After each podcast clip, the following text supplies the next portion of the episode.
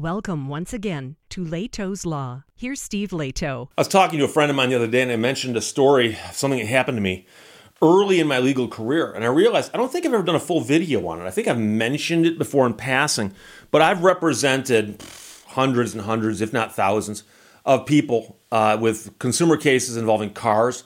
And a vast majority of them are lemon law cases. That's all I do right now is lemon law. I've been doing law for 32 years. And very, very early in my career, very early in my career, I bought a used 1992 IROC Daytona. And if you don't know what the car is, look it up. They're kind of cool.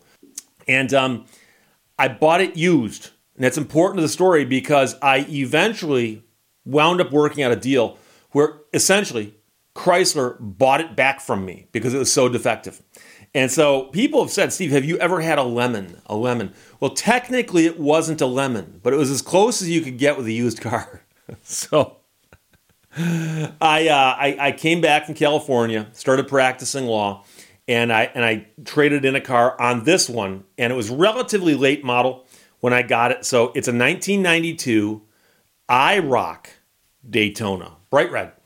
And the IROC Daytona had a dual overhead cam, 16 valve engine called a Turbo 3, Roman numeral 3. And it was partially designed by Lotus. Okay, very, very cool engine. And so I bought the car with that engine and very, fairly low mileage when I bought it. And so it's still under the warranty from Chrysler.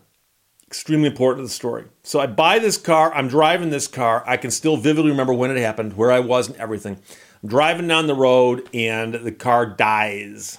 And the tachometer goes immediately to zero as I'm still coasting. And it's a manual transmission, so I very quickly put it in neutral and coasting along. And you know that if you're driving a car and the engine stalls and it's a manual, you can try popping the clutch to see if you can get the engine to restart.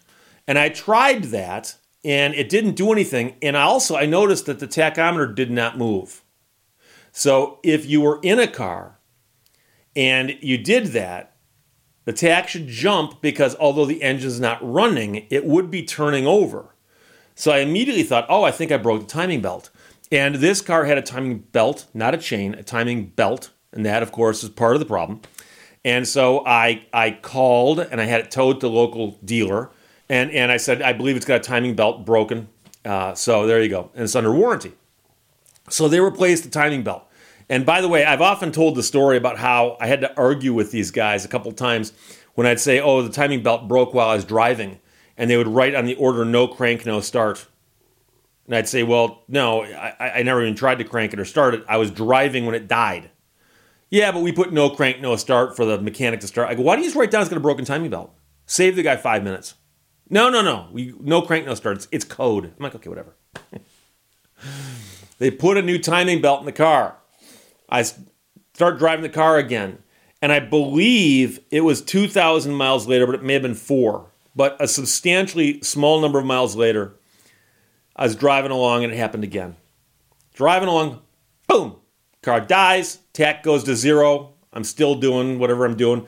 One time it died on the freeway. I was doing 55, 60 miles an hour and it, and it did that. And um, called the dealership, towed in, broken timing belt. Guy goes, oh, I go, it's, it's happened before. It's the exact same thing. I think it was 4,000 miles later. It happened a third time. And it was like clockwork 4,000 miles, 4,000 miles. Like clockwork. It's breaking timing belts, snapping timing belts.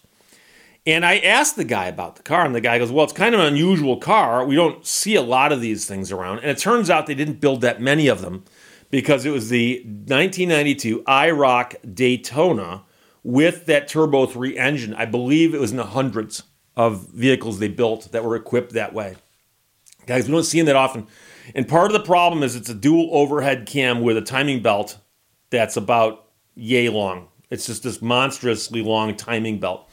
And so I assume that had something to do with it. And, and so as a car guy, I'm thinking, well, the timing belts aren't bad maybe there's like a burr on one of the gears at the end of one of the camshafts or something, and that just it wears it out. But it happened, like I said, at 4,000 miles.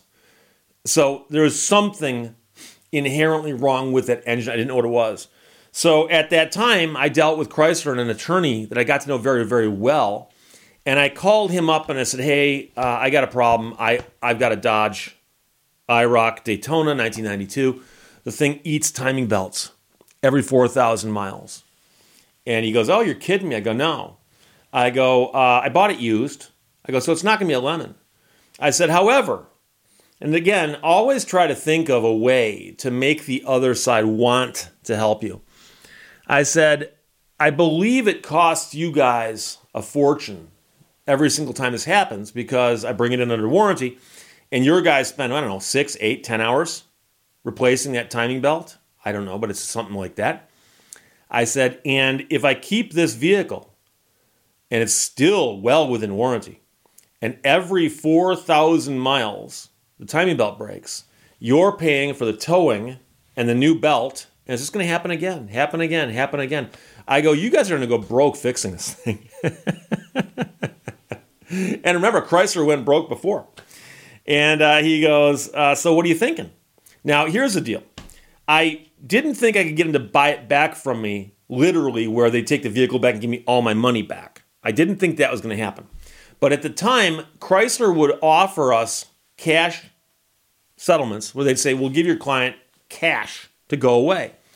And they would often say, if your client wants another Chrysler product, we'll give them more, but in the form of a coupon, which is like a check that's good at a Chrysler dealer towards another product. I said, I'm actually looking and I want to get a Chrysler product. And he goes, Really? What are you looking at? I go, a Jeep Wrangler. And at that time, when Chrysler bought something back or gave you a coupon like that, they would tell you that if you're getting a coupon, it didn't matter if you stayed with the same brand.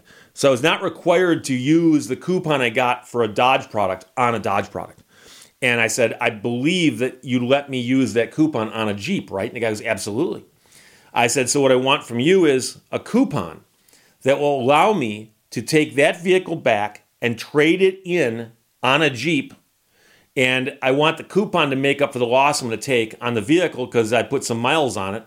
And if they pull the warranty history, it's going to get ugly. and he gave me a substantial, substantial coupon. Several reasons. One is that he knew me, worked with me, and he felt sorry for me. Number two, they would have spent a ton of money fixing that vehicle if they left it in my possession. And then I was buying another Chrysler product. And I thought, well, you know, this 1992 IROC Daytona has a problem, but the Jeep Wrangler, which by the way I got, was a fabulous vehicle. I loved that thing. I drove that thing for quite a while, got my fun out of it, and then I sold it later and moved on. But so I got Chrysler in essence to buy the vehicle back from me. And I often tell people this is a poor man's buyback because if they don't want to buy your vehicle back from you, you can trade the vehicle in. It's got value, right? And so long as they give you enough money to make up the loss, they give you enough money, it becomes the equivalent of a buyback. So who cares? So who cares? So I went back to the dealership I bought the vehicle from. I said, just to let you know, uh, I talked to Chrysler about a little problem I'm having with it under warranty. And uh, they gave me this coupon. I showed it to the guy, and the guy goes, Oh, yeah, we see these from time to time. I go, They gave me the coupon. I go, I want to get a Jeep Wrangler, and I want to trade this in with the coupon on that. The guy said, Great. We worked it out. And so it was the equivalent of a buyback, although not done the exact same way with paperwork. So here's the thing years later, I'm telling people this story, and I'd have people go, But Steve, what was wrong with that car? What, what was it that was the problem with that car? Why was it eating the timing belts? And I was curious. So I would go on the internet when I was bored and start poking around and doing searches. And I finally found a reference to what was wrong with that car. And it wasn't just mine, it was all of them.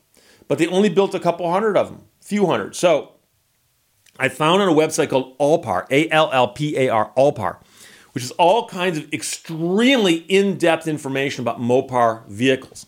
And they've got a whole section in there on the Daytonas and the history of the Daytonas. And I actually owned three or four of them in my life. I had a black one and I had two red ones. I think I had three. And so I found a reference where they actually interviewed a guy who worked on these vehicles. And from Allpar, it says the main problem was with the Turbo 3 was its tendency to go through timing belts. oh, the timing belt tension had to be set so high to overcome toe roping of the timing belt, i.e., the timing belt going into negative tension. Toe roping is a belt killer. The problem was caused by the extremely low valve train friction from using roller rockers combined with a dual overhead cam. When an exhaust valve rocker goes over the nose of the camshaft, there is no friction to slow it down, and it tries to close the valve faster, causing the exhaust cam sprocket to rotate clockwise faster and decrease the tension in the belt span between the sprockets. With a bucket tappet, which is used on most dual overhead cam four cylinders, there is friction. On the 8 valve single overhead cam engine, there's an intake lobe on the same camshaft coming up to help out. So we had to crank up the initial belt tension to solve the problem. An automatic belt tensioner would probably have helped, but belt life is probably improved if people watch their belt tension and keep it within specs. So the only way that this engine would run without snapping those belts was to keep an eye on the belt tension and constantly be adjusting it. And so apparently within 4,000 miles of replacement, that's about when it went out of spec and snapped the belt. So what's fascinating about this is that when you've got something that happens to you and has only happened to you, no one else you know, you're like, oh, I'm all alone in this great big world. and then you go and you find the Allpar site and the subsection talking about the Turbo 3 belt problems, and you're like, oh my gosh, these people know me. and it explains the problem. And it's not something I ever would have guessed. I suspected it had something to do with the fact it's a dual overhead cam because the belt was so long going around this weird circuit. But like I said at the very, very beginning, uh, Chrysler Dodge had approached Lotus and said, We want to put a dual overhead cam, four valve per cylinder head on this engine. Can you help us with that? And so they did help them with that. But I'm sure you understand that there's all kinds of constraints and limitations and so on they encounter when working on vehicles like this. And so jamming all that stuff in that little tiny space of the engine compartment of that car uh, wound up with that problem. And uh, I think those engines are only on the road for one year, maybe two, but there's very few of them left. I was at a car show a few years ago at Auburn Hills at Chrysler's world headquarters, uh, and I saw one of these cars in immaculate condition. I couldn't find the owner though. I wanted to talk to the owner about the timing belts. it was not my car, by the way. I'm pretty certain of that. But I suspect the vast majority of these cars are in junkyards now. But that's a story about how I got Chrysler, in essence, to buy back a used car from me, even though it didn't qualify directly under Michigan's lemon law. There you go. Questions or comments, put them below. Let's talk to you later. Bye bye. Thank you for watching Lehto's Law. Be like a postage stamp. Stick to one thing until you get there.